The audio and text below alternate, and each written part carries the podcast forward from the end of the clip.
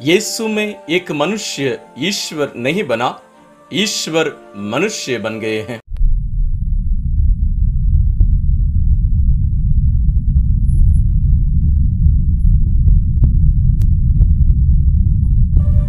Greater glory of God podcast में आपका स्वागत है। आज हमारे साथ हैं महान संत यरूशलेम के संत सिरिल। इनका जन्म 315 को यरूशलेम में हुआ।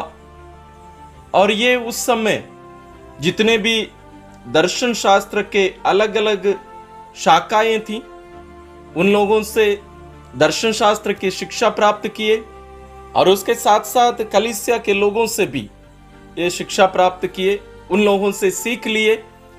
और सबसे ज़्यादा पवित्र बाइबल से ये ज़्यादा प्रोत्साहन पाकर उससे भी ज़्यादा शिक्षा लेकर एक पुरोहित गए।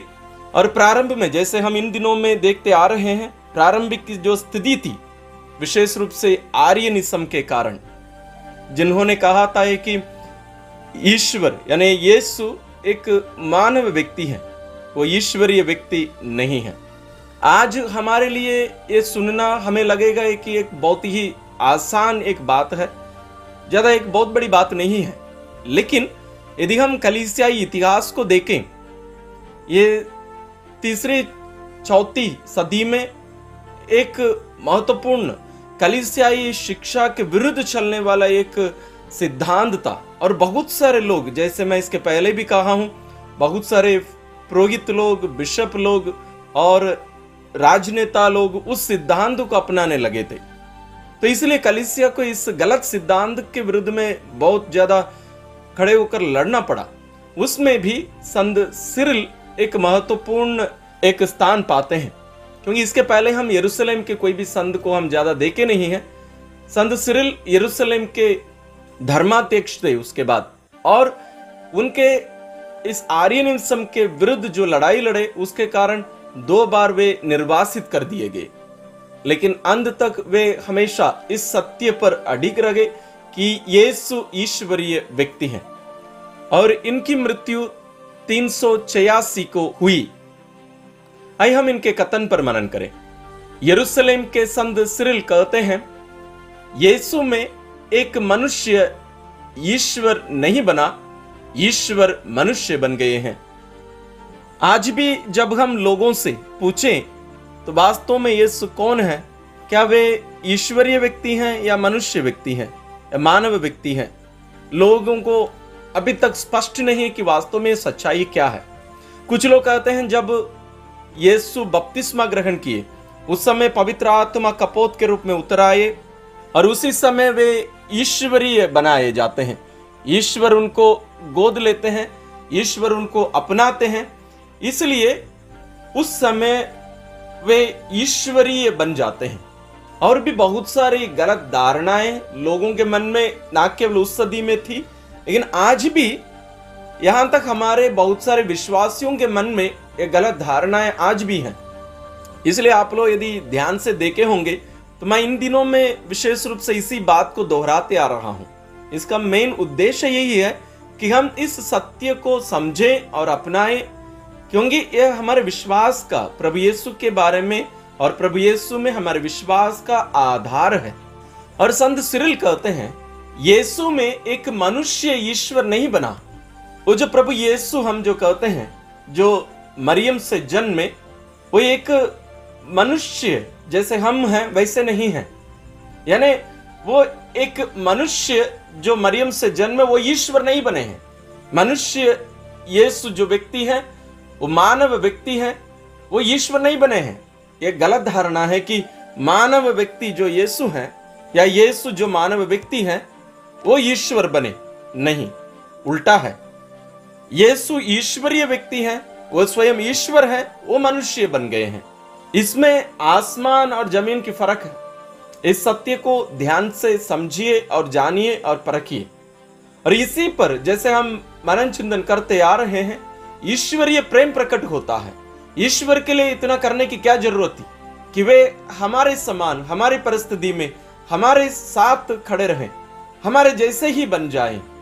यहाँ ईश्वरीय प्रेम प्रकट होता है। लेकिन यहाँ महत्वपूर्ण बात यह है कि वास्तव में यीशु ईश्वरीय व्यक्ति है। ईश्वरीय व्यक्ति है। ईश्वरीय व्यक्ति एक बहुत सरल नहीं है, जैसे हम सोचते हैं कि हाँ बहुत बड़ी बात नहीं है ये। नहीं, ये बहुत बड़ी बात है। ये बहुत बड़ी बात है।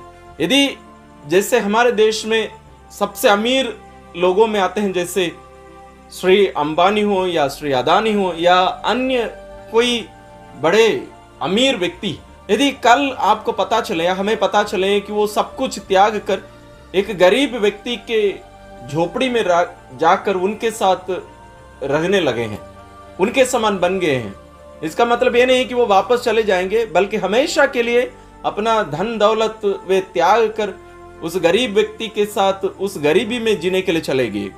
ये सुनने से हमें लगेगा, अरे, इतना बड़ा व्यक्ति ये क्यों कर दिए? यदि हमें पता चले कि वे इसलिए किए कि वो उस व्यक्ति से प्यार करते हैं, हमें लगेगा, अरे तो ये तो बहुत अच्छा आदमी निकले हम एक साधारण मनुष्य के बारे में हम ये सोच रहे हैं। लेकिन आप सोचिए, स्वयं ईश्वर ईश्वर मतलब वो व्यक्ति जो सारे ब्रह्मांड को बनाए जो कुछ हम देख रहे हैं और जो कुछ हम नहीं देख सकते हैं सब कुछ उन्होंने ही बनाया है, सर्वशक्तिमान है। उनके लिए क्या ज़रूरत थी कि वो हमारे समान, आपके समान, मेरे समान, एक मनुष्य बनकर हमारे बीच में निवास किए? क्यों? ये सब हम जानते हैं। हम जानते हैं कि ईश्वर हमसे प्यार करते हैं। हम इस सत्य को समझें। इस सत्य को समझें कि यीशु ईश्वरीय व्यक्ति है। हम योगन रचित सुसमाचार, अध्याय एक पद संज्ञा एक में देखते हैं, आदि में शब्द था, शब्द ईश्वर के साथ था और शब्द ईश्वर था। संत योगनी ऐसे एक सुसमाचार लेखक हैं, जो प्रभु यीशु के शरीर धारण के बारे में, यानी उनके मरियम से जन्म लेने के बारे में वे लिखते नहीं हैं, और मार्कुस भी। लेकिन यहाँ संत योगन यीशु के ईश्वरीय होने के बारे में, यानी वे प्रारंभ की बात करते हैं। आदि में शब्द था ये आदि का मतलब समय से पूर्व, यानी सृष्टि के प्रारंभ होने से पहले की बात है ये। आदि में शब्द था यानी ये सदा से रहा है। वहाँ कोई समय नहीं रहा। समय कब आता है? अस्तित्व में। समय सृष्टि के साथ अस्तित्व में आता है। जैसे ईश्वर कहते हैं, तब दिन हुआ और उसके बाद रात हुआ। तो वो एक दिन है। उसके पहले समय था ही नहीं। सृष्टि के अस्तित्व में आने के साथ ही समय प्रारंभ होता है। उसके पहले समय था ही नहीं, इसलिए संत योहन लिखते हैं, आदि में शब्द था। जब कोई समय था ही नहीं, हम नहीं कह सकते हैं, कल, आज, परसों, ये, एक हफ़्ते पहले, वैसा कुछ भी नहीं। आदि में शब्द था, शब्द ईश्वर के साथ था। ये अकेले नहीं रहे ईश्वर के साथ रहे। शब्द ईश्वर के साथ था।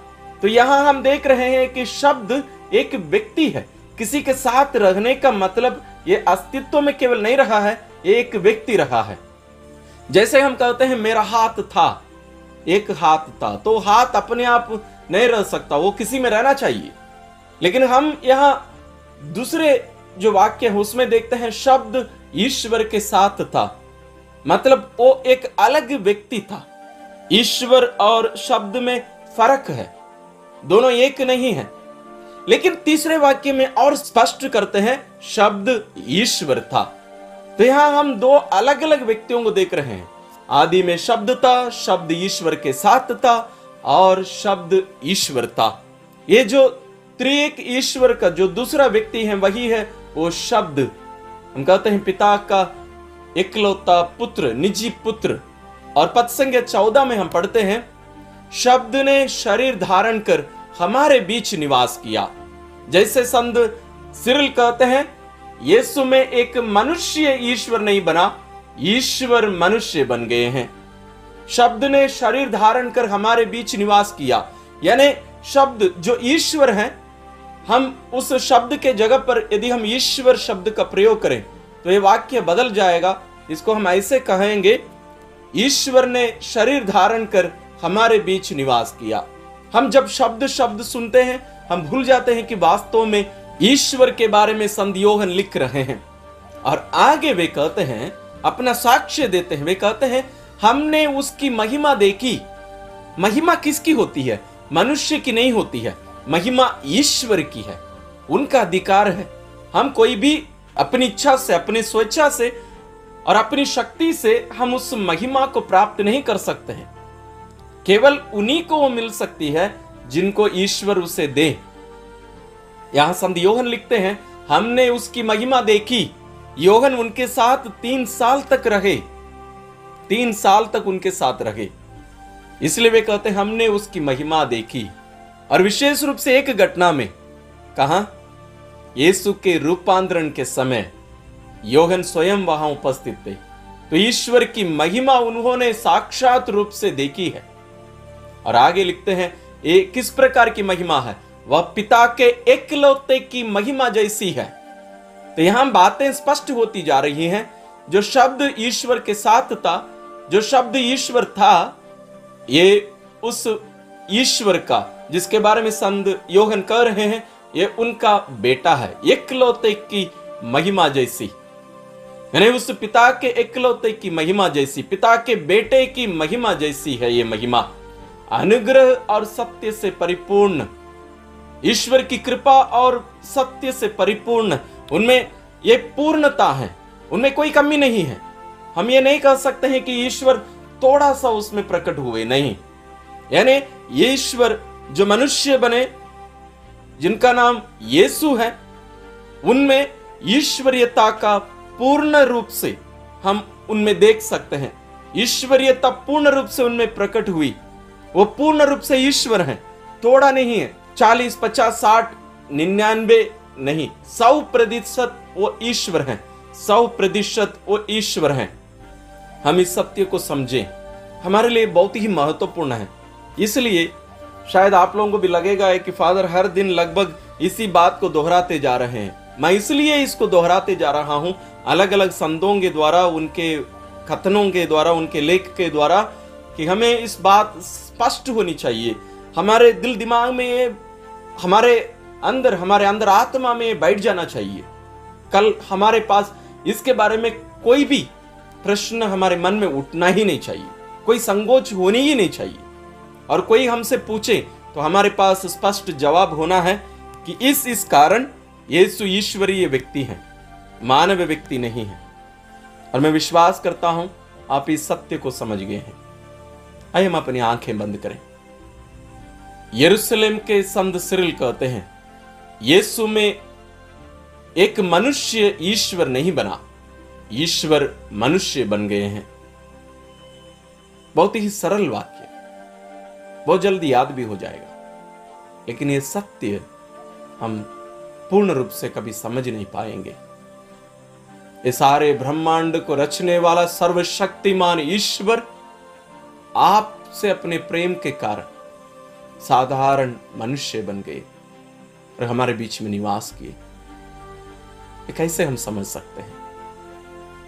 रहस्य सबसे महत्वपूर्ण एक रहस्य ईश्वर हम पर प्रकट करते आ रहे हैं। हम सत्य को समझें। इसका महत्व यह भी है कि आप ईश्वर के लिए कितने महत्वपूर्ण हैं। आप ईश्वर के लिए कितने विशेष हैं। कि ईश्वर स्वयं आपके समान बन गए, आपके साथ रहे और आपके जैसे ही रहे। वो कितना आपसे प्यार करते होंगे। उस प्रेम को स्वीकार करिए। ईश्वरीय प्रेम को स्वीकार करिए। ईश्वर का प्रेम जो एक व्यक्ति बनकर हमारे बीच में निवास किया, आज भी हमारे बीच में है, लेकिन जैसे थे वैसे नहीं। लेकिन संधियोगन कहते हैं, हमने उसकी महिमा देखी, उस महिमा हम भी देख पाए। आइए हम ईश्वर से प्रार्थना करें। हे परम पावन दयालु पिता, हम आपकी स्तुति और आराधना करते हैं, आपको धन्यवाद देते हैं।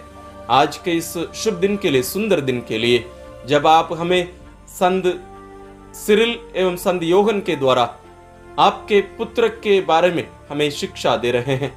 आप वचन पर मनन चिंतन करने और आपके साथ हमारा समय बिताने के लिए आप हमें एक अवसर दिए हैं, इसके लिए हम आपको धन्यवाद देते हैं। प्यारे पिता, आज एक साथ मिलकर हमारे साथ प्रार्थना करने वाली आपकी इन संतानों को आपके हम चरणों में अर्पित करते हैं। इन सभी को आप आशीषित करिए, इन सभी को परिपूर्ण करिए। विशेष रूप से जो रहस्य आप अपने पुत्र में और अपने पुत्र के द्वारा आपने प्रकट किया है, उन सभी रहस्यों को हम समझ नहीं पाए अपना नहीं पाए और उस सत्य को स्वीकार करते हुए हम अपने आप को आपके अधीन कर आपसे प्यार करते हुए जीने की कृपा हम सबों को प्रदान करिए। प्यारे पिता, आपके इन संतानों को विशेष आशीष प्रदान करिए। ये सभी आपकी उपस्थिति में सदा अपना जीवन यापन कर सके। हम ये प्रार्थना करते हैं अपने प्रभु क्रिस्त के द्वारा। आमीन। प्रभु, आप लोगों के साथ हो। सर्वशक्तिमान ईश्वर, पिता और पुत्र और पवित्र आत्मा आप सबों को आशीर्वाद प्रदान करे। आमीन। यरूशलेम के संत सिरिल के द्वारा ईश्वर आप सबों को आशीर्वाद प्रदान करें।